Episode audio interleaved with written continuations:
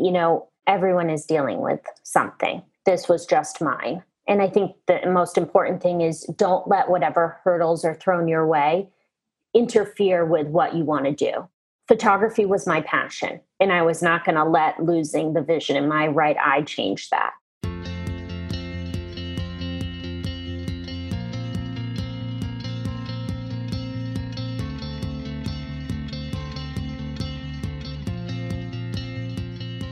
Hey guys, thank you so much for listening to the Active Ingredient Podcast. I'm your host, Sophie Wheel, and I am a deeply curious person who is constantly on a mission to uncover the light that exists within all of us. On this podcast, I talk to people from all walks of life who have uncovered their light and actively cultivate it in their everyday, whether it be through career, relationships, spirituality, or a combination of the three. My hope is that these conversations help us start uncovering our own light that already exists within us which is what I like to call our active ingredient, so that we can tap into it, bring it to the forefront, and live the lives that we were intended to. Hello, happy Monday. I literally have been waiting for this day because I'm just so excited to be releasing this episode. I literally feel like it's Christmas morning to be able to share this with you guys because the guest this week is absolutely phenomenal. I haven't been able to stop thinking about her from the first time that we had our call to when we did the interview to when I was it. I just like I I really have been so deeply impacted by this conversation and I really like she she's like honestly become a role model to me. Like she's just so incredibly positive. So, the guest of the show this week is Alyssa Greenberg, a freelance photographer who is based in New York with a focus in lifestyle, fashion, and portraiture. She's worked with some of the biggest names in brands and entertainment. Back in 2015, after having gone swimming in a lake with her friends, Alyssa's right eye unknowingly became infected with acanthamoeba keratitis, a parasite that resulted in two cornea transplants and ultimately completely lost her vision in her right eye, which is the eye that she actually used to shoot with. While she says that she wouldn't wish this on her worst enemy, she's actually extremely grateful it happened to her because it entirely shifted her perspective and view of life for the better. This life changing hurdle only reinforced her deep love of photography, and she decided to adapt and persevere. She trained her left eye to be her shooting eye and says that losing her vision has actually driven her to become an even better photographer. And I've seen her work and I totally, totally agree. On this episode, we discuss her background into how she got into photography in the first place. She walks us through her whole process of having lost her vision and how she coped, what she learned about people and how they deal with pain, and her biggest learnings from going through it. We talk about the importance of being truly, truly grateful, specifically for your health, why your passion doesn't necessarily need to be your career, finding the small things to actually be the biggest victories, and getting comfortable with adapting no matter the circumstance. So, with that, let's welcome Alyssa Greenberg, which to date is now my favorite episode and my favorite guest that I've had on the show. Please enjoy this and take care of yourselves.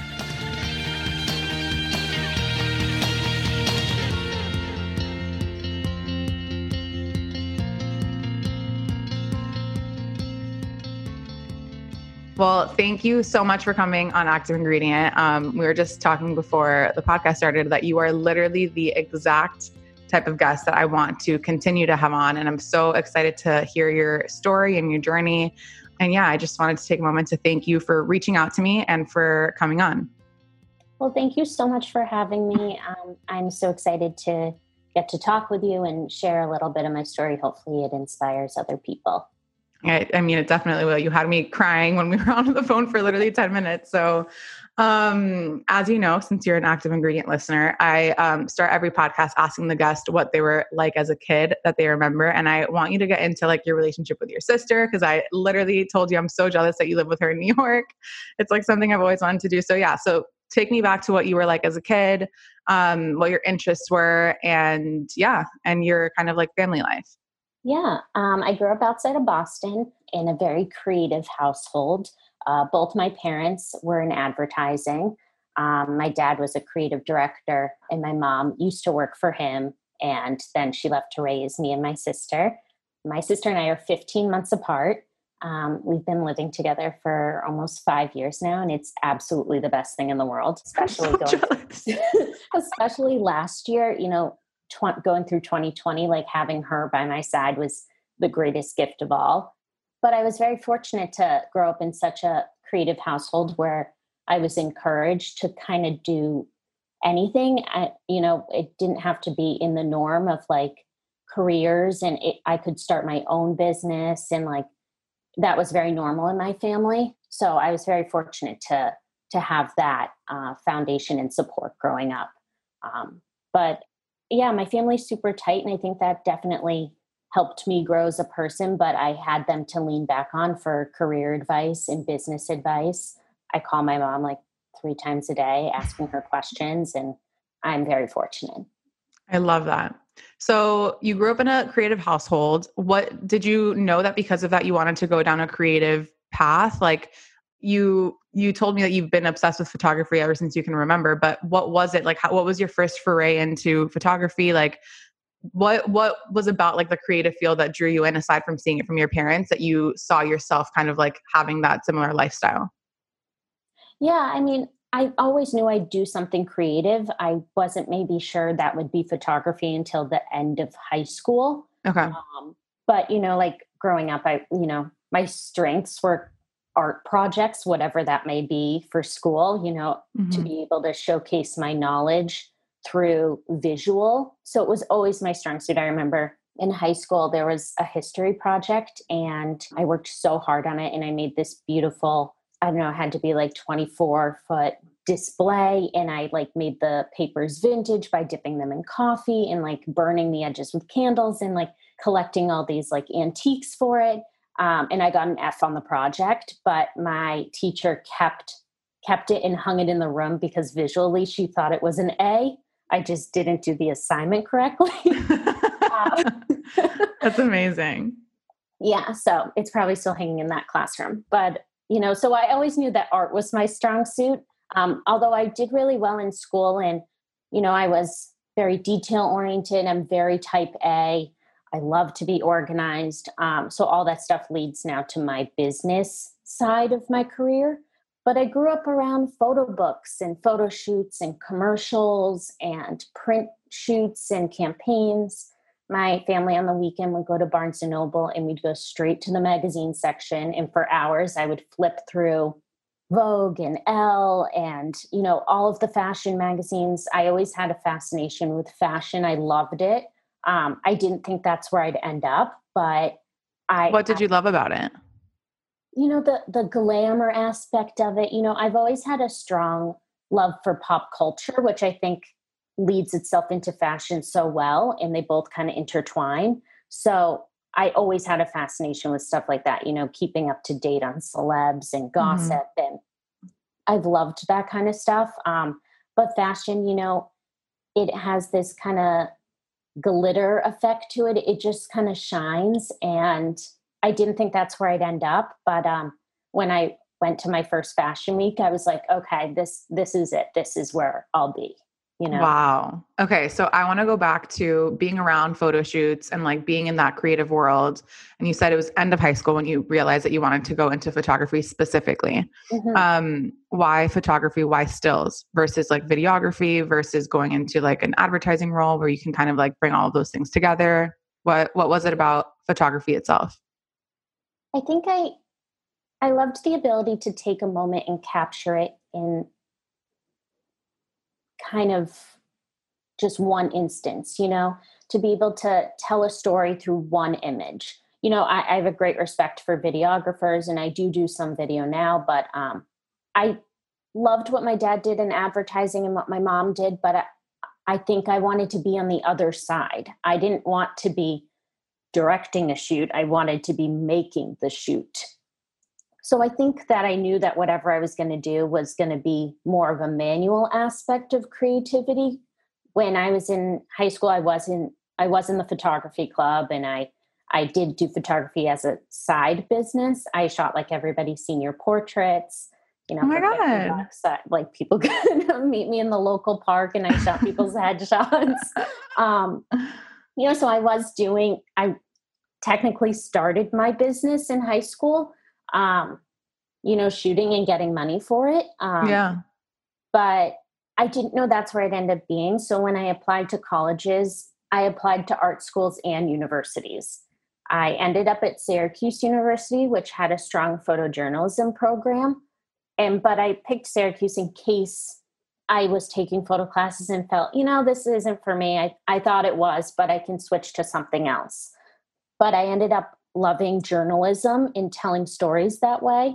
So I think that growing up, you know, storytelling was always the background of what it was, whether it was creatively through a photo shoot or, you know, copywriting or whatever I was seeing in the advertising world. Um, I just took the other aspect of it in more of the display of the story.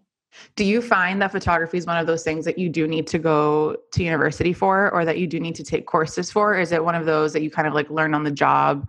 Um, because I feel like nowadays everyone considers themselves like some sort of photographer with an iPhone. Mm-hmm. And I'm curious, like from like a technical perspective, is that something that you think people should actually like take the time and and understand um, the technicalities of, of it? And did you think that your like time in university helped make you the photographer that you are today?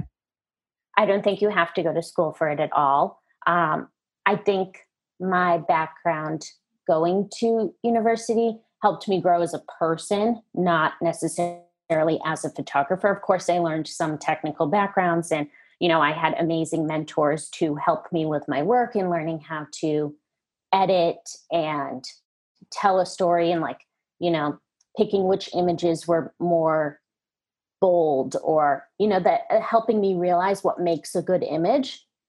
But you absolutely could learn that from assisting or even on your own through youtube you know there's i learned so much now running my business as the years go on like i'm just learning every day.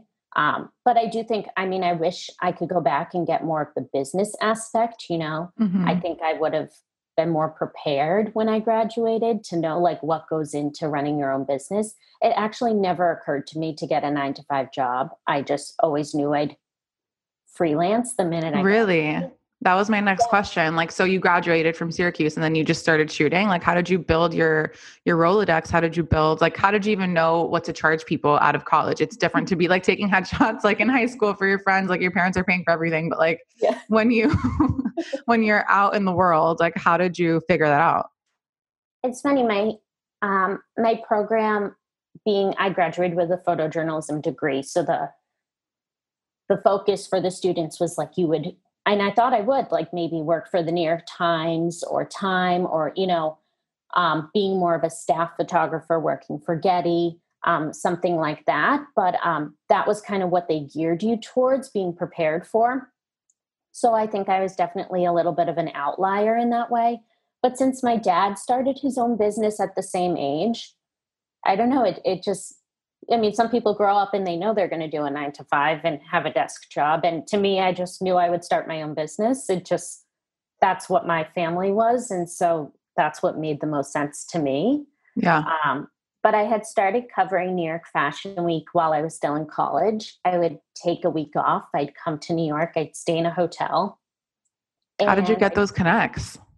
Um, I had an internship at Harper's Bazaar mm. going into my senior year of college um, where I think that's really where I realized I wanted to be in fashion photography, but knew I didn't want to do it behind the scenes. You know, I had great appreciation for the research and the steps that goes into organizing and production to the shoot, but I wanted to be on the shoot taking the photo, not mm-hmm. in the desk.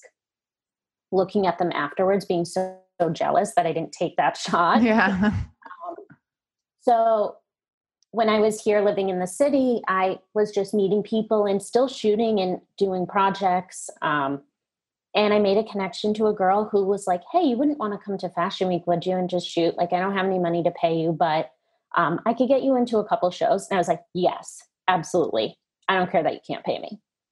And so I took the week off of school and I came and I put myself up in a hotel and I went to Rebecca Minkoff and Zac Posen and like I think maybe three other words. I did Vera Wang and I was just in awe, you know? That's incredible. You know, being backstage in the glamour. I mean, I saw Naomi Campbell in my first show and I was just like, deceased. I, I couldn't believe I was there, you know? It didn't Totally. matter I wasn't getting paid. And I was like, you know, of course I went back to school the next week and nobody could care less that I was at Fashion Week. No, Yeah. I totally hear you. Sure, I hear you. exciting. But um yeah, so I just I knew that that's kind of where I wanted to be. So then when I graduated, I used those connections to continue to shoot Fashion Week and get involved in the fashion industry that way, making connections to designers and influencers and, you know, makeup artists and cuz they're all there. Yeah. So I was like this is my time and um, Did you have like a business card? Like, how were you like hustling? Oh. Like, how are you like, like, I want to understand, like, what are you saying? Like, oh, I can shoot you for the day for this rate. Like, give it to someone who's like listening that's maybe interested in doing it. Like, how did you actually do it?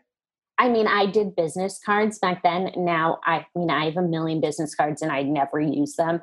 Now, I think your Instagram's your business card. Mhm. You know, connecting with people, making sure they follow you back, and you know, DMing them afterwards. It was so great to meet you. You know, I think that's kind of how I would have done it now. But back then, I was just giving people my cards and emailing them, and you know, staying connected to those people. Um, actually, I was still living in Boston at the time but I gave off the illusion I was living in New York because I was always. Oh, I did that too. My God, my my resume had some random ass address on the top. It was such a lie.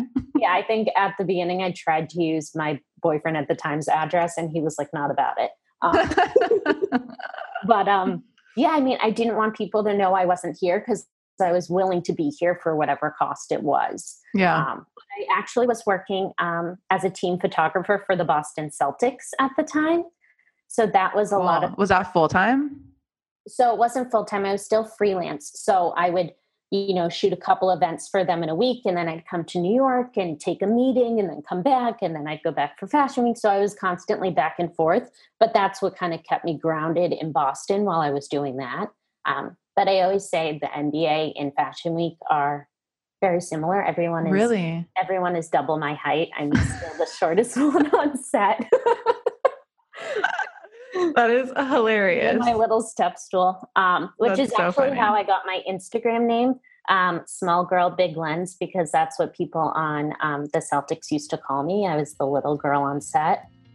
That's um, so so that- cute. I just got goosebumps. I love it.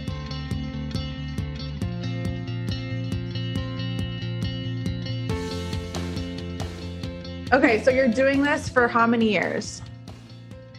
I mean, I graduated in 2013, so that's officially how I've been out of school. But, um, Okay. but I, I mean, And then if you count the senior portraits in high school, okay, so I really I want to get into kind of what happened to you in 2015. Um, I think that like obviously I want you to tell your story, but I just I think it's such an important story now more than ever. I mean, you can like placeholder what happened to you with like what's happening to so many people at different levels because of what we're experiencing in the world. And I just think it's such a powerful story of resilience. And I would just love to hear every aspect of what you went through. Um, and yeah, take it take it from here. Um, I'm going to do my best to tell the story without like crying or cracking my voice. It's okay. um, you know, I 2015 wasn't that long ago, so a lot of times it still feels very fresh. Um, but I know it wasn't.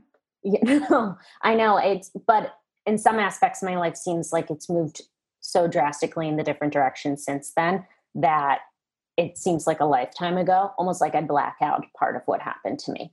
Um, but in 2015, I went um, on a weekend trip with friends, um, and we were on a lake in New Hampshire, and we went out tubing, and I was tubing in my contacts. Um, I had had contacts since high school, um, and I wore them out so that I didn't have to wear my glasses on the lake like any normal person wouldn't want to.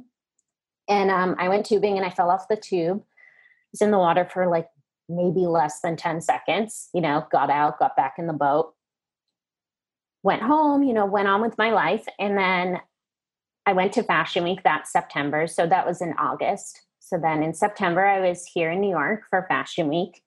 And my right eye could not stop tearing. I thought it was the sun. I thought, you know, maybe I had something in it, but I like could not stop it from watering and crying. I could barely see out of it. Um, you know, I made it through all my shoots for the day and then I made a doctor's appointment at like a local, you know, eye doctor. It was like in a Macy's, you know, in Brooklyn. And I was like, that's all I had time for because Fashion Week is so back to back scheduled. They said that I had a scratch on my cornea. So I got like a prescription eye drop. And then when I went back to Boston, I saw my regular eye doctor. He confirmed that that was the same thing, gave me another eye drop. Um, I took the eye drops for a couple months and I still, my eye was not getting better. I still could barely see out of it. It was sore. I just, I knew something else was up. And so my mom and I looked at each other and she was like, I'm going to take you into Mass Ear. Um, so she took me into Massachusetts Ear in the emergency room.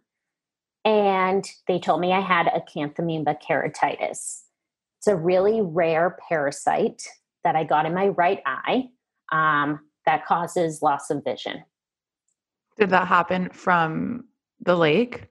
So it did, but it didn't occur to me because the lake incident was at that point like three months right. know, before.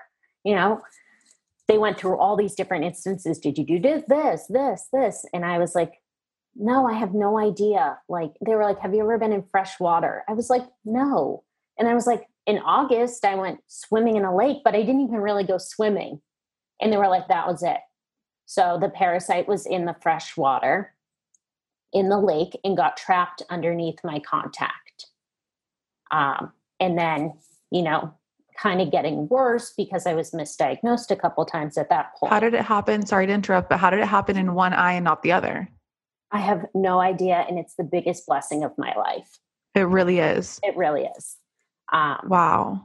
Yeah. I mean, they told me when I was there, you know, ER doctors get it all the time because they rinse their eyes out. They splash them with fresh water when they're doing long hours in the ER. So it comes from fresh water. So it could have come from the lake. It could have come from wearing my contacts in the shower, which I used to do. Um, if anybody takes anything from this podcast, I hope it's don't wear contacts in fresh water. um, I mean, that's a pretty good takeaway. um, you'd be surprised how many people in my life reached out after and were like, oh my God, I did the same thing. I can't believe it. Nobody tells you that. It's like this fine, fine line on your contact box. Um, because I had originally gotten contacts when I joined the sailing team um, to wear wow. in fresh water. So had I known that that wouldn't have happened. But so um, wait, sorry. What is the what is the condition called again? Called acanthamoeba keratitis. Okay, and is it a permanent uh, condition or is it reversible or what? what's the situation? It's not supposed to be permanent. They told me when I went in that I would be better by Thanksgiving which was six weeks. And I thought that was awful at the time. Um, but I went on medication and I just never got better. Um, they switched it around. I was on oral medications, you know, taking pills. I was on different eye drops, and it just wasn't getting any better. So then they were like, we'll try this and this. And eventually it got to a point where I was in absolute severe pain. Really? My eye was pounding. Um, and they had to do an emergency cornea transplant in February of the following year. Um, they hadn't treated the acanthamoeba at that point, so they knew that the transplant wouldn't last that long um, because my eye still had the infection. Um, so I actually was supposed to be in Fashion Week the following week, and I had to email all my clients explaining to them I had to cancel which is so heartbreaking. You know, some of them are really understanding, and I'll be honest, some of them were not. How know? could you not be? Like, you were know, you telling I, them what happened? Yeah, I was like, I have to go into an emergency surgery. I'm so sorry. You know, some of them were um, clients I had had for a while, so they, you know, they understand. Some of them were new clients, so then I'm sure they were like, we took a risk on this girl, yeah, she's canceling on us. Um, but there was nothing I could do at that point. Um, so I had the surgery, and then afterwards, I was kind of stuck in a dark room for a couple months, you know, recuperating. I could barely be in any sort of sunlight. Um, I used to watch TV through the holes of a blanket stitching, you know, in between the knitting and hold it up because that's literally as much light as I could contain without like screaming in pain. Oh my God. So eventually my transplant didn't last that long. And it, I got my second one in July of that year. And then I've had that one since. Um, wow. They don't last uh, more than 10 years. And the more you get, the less they last. So like I, mine won't last 10 years because this is already my second one. Um, but I've, I've made it a, you know, a good chunk of time since. So yeah. So you can't see at all from your right eye. No, I never got my vision back.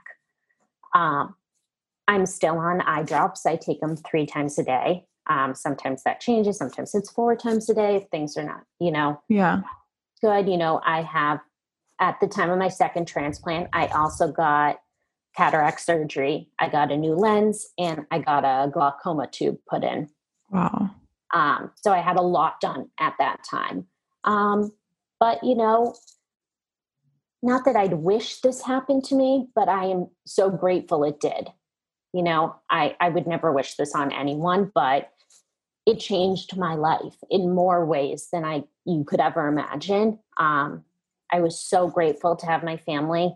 I was still living at home in Boston, so my mom to take me to doctor's appointments and um, to have my dad there. My sister was currently living in New York, um, but you know, I, I had them there to support me and carry on. But I honestly didn't tell anyone really what happened to me until last year during quarantine. What I was what was the impetus? Like you just felt like you wanted to release it or yeah, I had been I'd been interviewed before and if you knew me personally, you knew what happened, but something about being quarantined again you know, be, that beginning because you were quarantined fully. Yeah, um, that beginning March April feeling brought back so much emotion of what it felt like to be quarantined and I couldn't go outside and you know it being so dark in my room and I had all these feelings of what it felt like when I had my first transplant again that I felt like I wasn't trying to deceive anyone by not telling them what happened to me but I just also felt like it didn't matter because it doesn't affect my work and my business. So I felt like, why should I tell people? But I did a self portrait series. Um, I had taken an image of my good eye, my left eye, um, after my transplant and did this like little journal entry.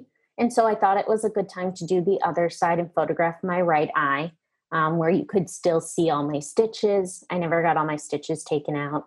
Um, and you know it's a little bit more maybe bloodshot um, uh, and a bit more hazy you know from i mean normal people you can't tell the difference you know i can of course tell the difference um, so i wanted to do a side by side and then do another little journal entry about like what being in the pandemic felt like and how that reminded me of what it was like being sick um, and i felt like i just needed to say it share it with social media so then i could move on I mean, it's just, it's so incredibly powerful. I'm like literally in a trance listening to you tell your story. I want to know what those beginning days of like when you it started to hit you that this was going to be a reality for the rest of your life.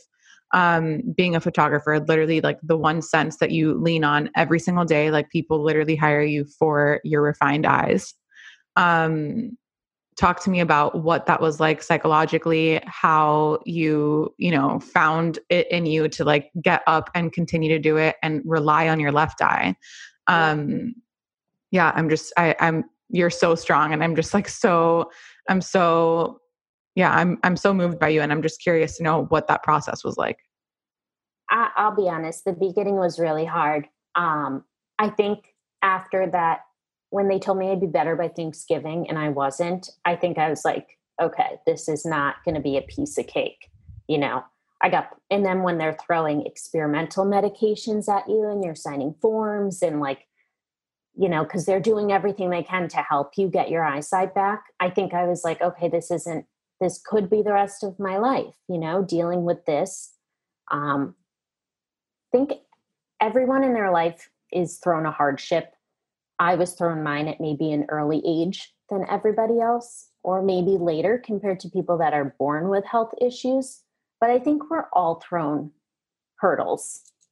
And this was just mine. And I had no other option but to accept it at that point.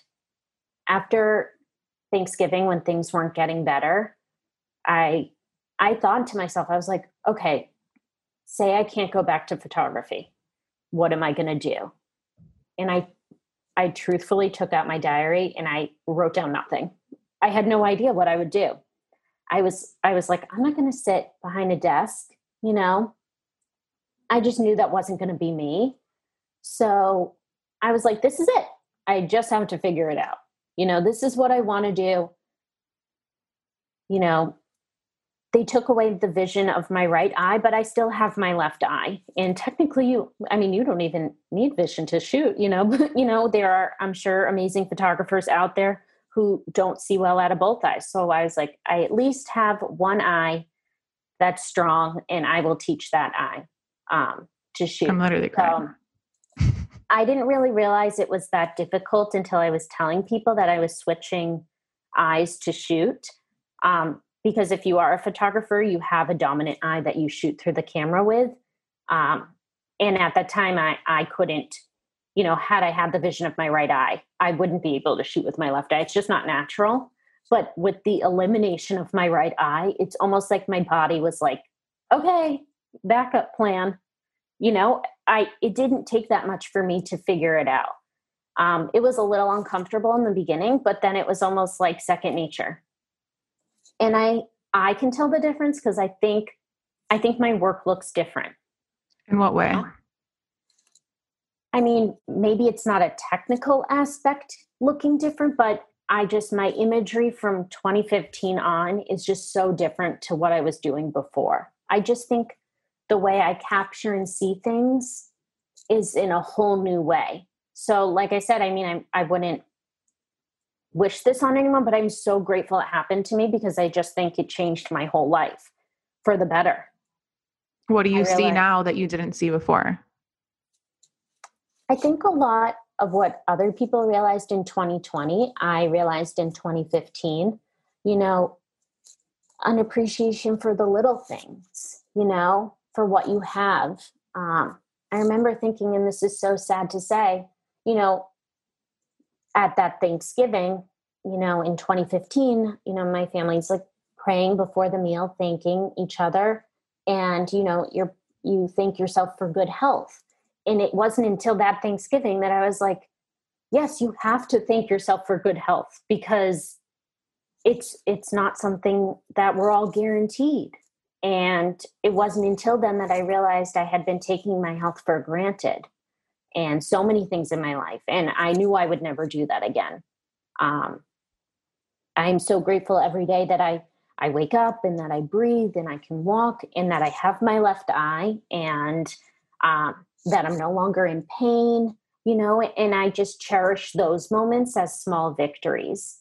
And I think that's so important um, for anybody, whether you're sick or not you know um, if you're dealing with anything that you know in 2020 helped people kind of focus in on what was important um, and i got that a little bit earlier in 2015 when i got to be mm-hmm. you know i was isolated and um, i think just since then my life changed i just see the world differently and people and i mean i learned a lot about friendship and human interactions um, how people treated me differently, who stuck around, you know, um, how people deal with people when they're um, in pain or sick or grieving. You know, I what was your biggest takeaway there? Um, I think everybody deals with pain differently, and you know, some people just can't. You know, I definitely had people in my life leave because they couldn't be around me being sick. Um, and I don't think that has any reflection on me and everything about them and what how they handle pain. And maybe they have something in their past or they're personally silently dealing with struggles. Um, mine just was very obvious and evident because it was a physical appearance and my pain was physical. So everyone's everyone has their own insecurities and issues. And so i just learned you know some people deal with it differently and some people couldn't be around me because i was sick. Um, and then other people you know my family they they kicked it into high gear. You know it, it was they they were my support system my backbone um, and they did everything to keep me confident and strong. Um, and give me whatever support i needed whether it was you know a, I mean i was living at home i had a place i'm grateful i had a place to live you know? I couldn't see so i couldn't drive. So my mom had to take me into every doctor appointment. Um, you know that's small but that's i'm so grateful you know I mean, it's literally the small things. I feel like that is such a massive shift in your day to day now, and like mm-hmm. what strength you were able to probably go into the pandemic feeling. You know, like you were able to surpass it the first time, and you're able to surpass it again now what a powerful I, am literally crying just so you know i'm curious when it comes to like how you interact with people um specifically when you're shooting them how how has that changed like how do you see them as differently than you would have before this whole thing happened to you absolutely it's night and day um you have to go to every shoot with so much compassion and empathy um i like to be photographed at least a couple times a year myself to remind myself what it's like to be on the other side. I hate having my photo taken, and a lot of photographers, I'm sure, feel the same way. Um, but personally, since my what happened to me in 2015, I can tell so many differences in both of my eyes and how I'm photographed. It makes me very uncomfortable. Um, and when you're in front of a camera, you have to be vulnerable. So understanding now what that feels like. Theirs might not be a physical issue, you know, but maybe they just got bad news or maybe, you know, they're having a tough day or maybe they don't feel their best in the body that day, you know. Understanding where people are coming from and making them feel the most confident, the most beautiful, so strong and having that come across in the photo. I want them to be themselves and I want them to know that I understand what it's like and to be vulnerable in front of someone you don't know. I mean, it's a complete stranger sometimes taking your photograph, you know, and just trying to understand what it's like to be on the other side. And I think that, I mean, I said I feel like my work changed a lot, and I think that's it, you know. Um, just being able to really realize um, how much someone has to bring to the table for their photo to be taken, you know? Yeah. And so I'm going to bring my best self so that they can feel like they can bring their best self.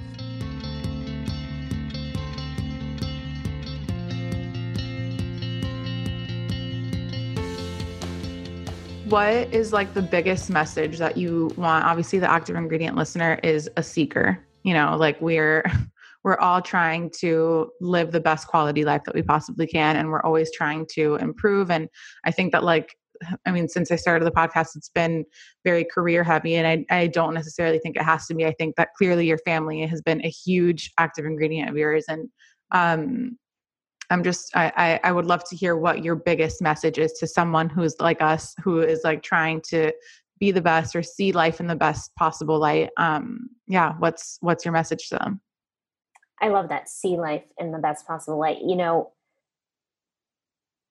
everyone everyone is dealing with something.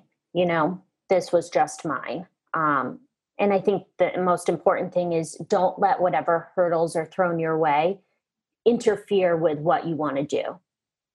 Photography was my passion, and I was not going to let losing the vision in my right eye change that. Um, so I adapted, and life is all about adapting. You know, day to day and routines, you know, or bigger things like career and family. Um, to me, you have no other option than to figure it out. Um, but once you know what your passion is, and I don't think your passion necessarily has to be your career. I was fortunate enough to have it be mine. Um, and then losing the sight of my eye reinforced that that was my passion. I knew it before, but then once I lost my vision, I was like, okay, this is really what I'm meant to do and meant to be. Um, but your passion could be, you know, it could be a hobby. it could be you know a small activity it could be anything um, but once you find those hold on to them and incorporate them into your life as much as you can because um, it's everything. And i'm so grateful that i was able to keep my passion um, and find greater love for it every day um, so i can only hope that other people do the same. I love that answer. Wow so, for someone that is looking for the passion side in their career, are there any things you're you're very lucky that it was clear to you at a very young age? I feel like even for me, like it's something that I'm still not 100% sure that I'm I'm in it, you know. Um, but I'm just curious to know what's an advice that you would give to someone who's looking for it in their career on like how to find it. Oh, that's such an interesting question. Um, I guess I'd say that your passion doesn't have to be if you want to find it in your career, accept the fact that it might not be your whole career. You know, it could be a small part of your day to day that really gives you the most passion. Um, it doesn't have to be the overall what you do. You know, uh, you might be, you know, not so passionate about joining Zooms every day in the busy work. And, you know, I mean, that's me too. I mean, I took up photography because I love to be on set. I love to be shooting. I, I, but I also very much enjoy editing. Um, I love looking at the images. I love fine tuning them and selecting which ones, you know? So you have to kind of try everything to figure out what you like the most and what matters the most to you. But it doesn't have, you don't have to love every second of everything you do every day. Yeah. Um, it could be five minutes a day. I'd be happy if I loved, if I did what I did and there was five minutes a day that I loved it. I'm like, I'm leading a good life and a fulfilling life, you know? Some days I feel unproductive and if I get five minutes in of reading, you know, that's a successful day for me. It has nothing to do with my career, you know, but um, yeah, I think realizing that your passions don't have to be your career, but if you're fortunate to have them, um, you know, make make the most of every day and try to figure out what it is that you like about what you're doing. And if you don't change it. Yeah. you know there's nothing holding you back you know. I i was thrown that crossroad where i could change my career. I had the opportunity you know. I could have said okay you know what? Maybe i don't want to be a photographer. Maybe i would like to be on a photo research team at a magazine you know behind the scenes you know. But to me that didn't feel right. Um, but for others, you know, maybe it's an opportunity like that to make you realize, oh, I don't like what I'm doing. Now it's a time I can switch it. Yeah. So, for anyone listening that's like, damn, I want to be a photographer now, what advice would you give them? What's like the the camera that you need to start shooting with? Um, yeah, any any advice for like a photographer or a photography lover um, or someone who's just like trying to get their foot in the door in the photography space? I think absorb as much as you can. Um, I'm not, I think the best camera you have is the camera you have on you.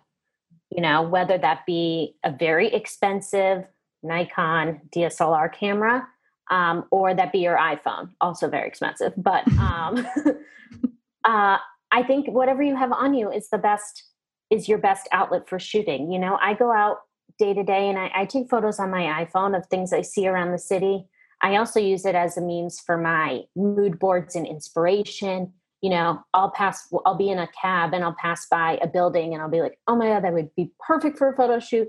I'll take a photo of the street sign, save it. Whatever you have on you is your best camera in visual aspect. Um, but just absorb as much as you can. Learn from people. Don't be afraid to ask questions. I think there's so much expectation these days to know everything technically and i think it's okay to be to not feel right or to not feel totally comfortable and, and to ask someone. Um, i wish there was more like mentorship um, in all careers but um, for people not being afraid to give away secrets because it's i want everyone to succeed. There's room for everyone in the creative field in any field so making room for everybody is important. So I think, you know, ask, maybe get a mentor. YouTube can be a mentor too, searching how to do things. I think you don't know what kind of photography you like until you try it all.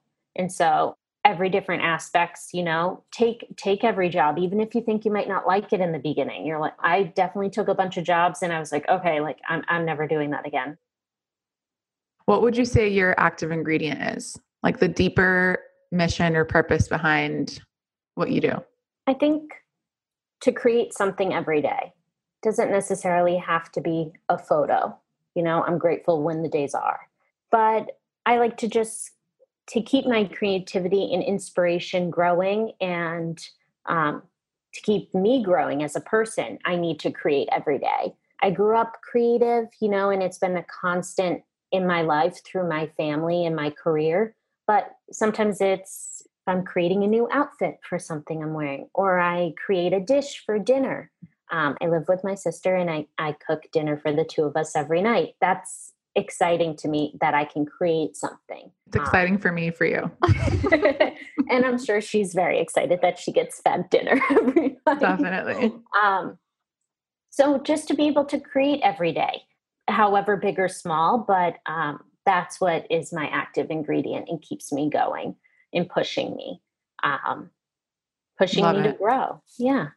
I always close out the podcast asking what is your literal active ingredient, something that you have to eat, consume, do, um, be with, if it's a person, drink, or whatever, anything like that. Um, I'll give a couple, but um, iced coffee um, okay. me. In college, I had a Dunkin' medium iced coffee with milk in a reduced fat blueberry muffin every single day. Oh my God. Um, Yum. My career is not root not a lot of routine. I don't do the same thing every day. Yeah. My schedule is always different. So creating some sort of consistency day to day helps me, especially being type A. Um, mm-hmm. Um, so having a coffee break, um, either two o'clock in the afternoon to get out of my apartment and get a nice coffee and come back um, makes my day. But um, my biggest active ingredient is my sister. She's my best friend uh, and means everything to me. And if you knew her, her smile can light up a room. You could be having the worst day, but if you're stuck with my sister for less than 30 seconds, you are having the best day of your life. She makes everything fun. Um, of course, I'm fortunate enough to live with her, so my day to days are always good. But um, she i would have her as my active ingredient in every way possible um, i mean we're only 15 months apart so we're so similar and so close in age um, we love all the same things um, and you know she's so positive and i wish i was more like that and i try every day to be more like her um, I'm older, but you can always learn from a younger sibling. Um, I'm the um, older one too, and I'm always learning from mine. So I hear you. Uh, she's just so, she's radiant. There's no other way to describe her. So she's my active ingredient. She drives my, she helps me grow as a person, a human being, um, being more compassionate. And then you know my work. She thinks everything i do is great. Um, that's so not true but um, you know to come home and show her the images i took of the day and she's like oh i love this one. Show me this and this you know? Um, confidence is so important so she she builds me up Wow. Okay. Well, your sister's gonna have to come on active ingredient, um, and then we're gonna have to do like a sister date with me and my sister and you and your sister. Okay. I, I love this. Well, you are invited back anytime. You are literally the epitome of strength. And I love your story. I really want to shout it from the rooftops. Your work is absolutely incredible. Where can everyone find you? You can follow me on Instagram at small girl big lens um, or at alyssagreenbergphotography.com. Um, but thank you so much for having me. I, I love being able to share my story and inspire others and show that you know we create our own strength it's all in us and just whatever is thrown our way um, to come out with it on the other end in a positive attitude um, i'm so grateful that i was able to and i hope others um, listen and, and are inspired to do the same you absolutely did at least for me and i'm sure for everyone listening um, thank you thank you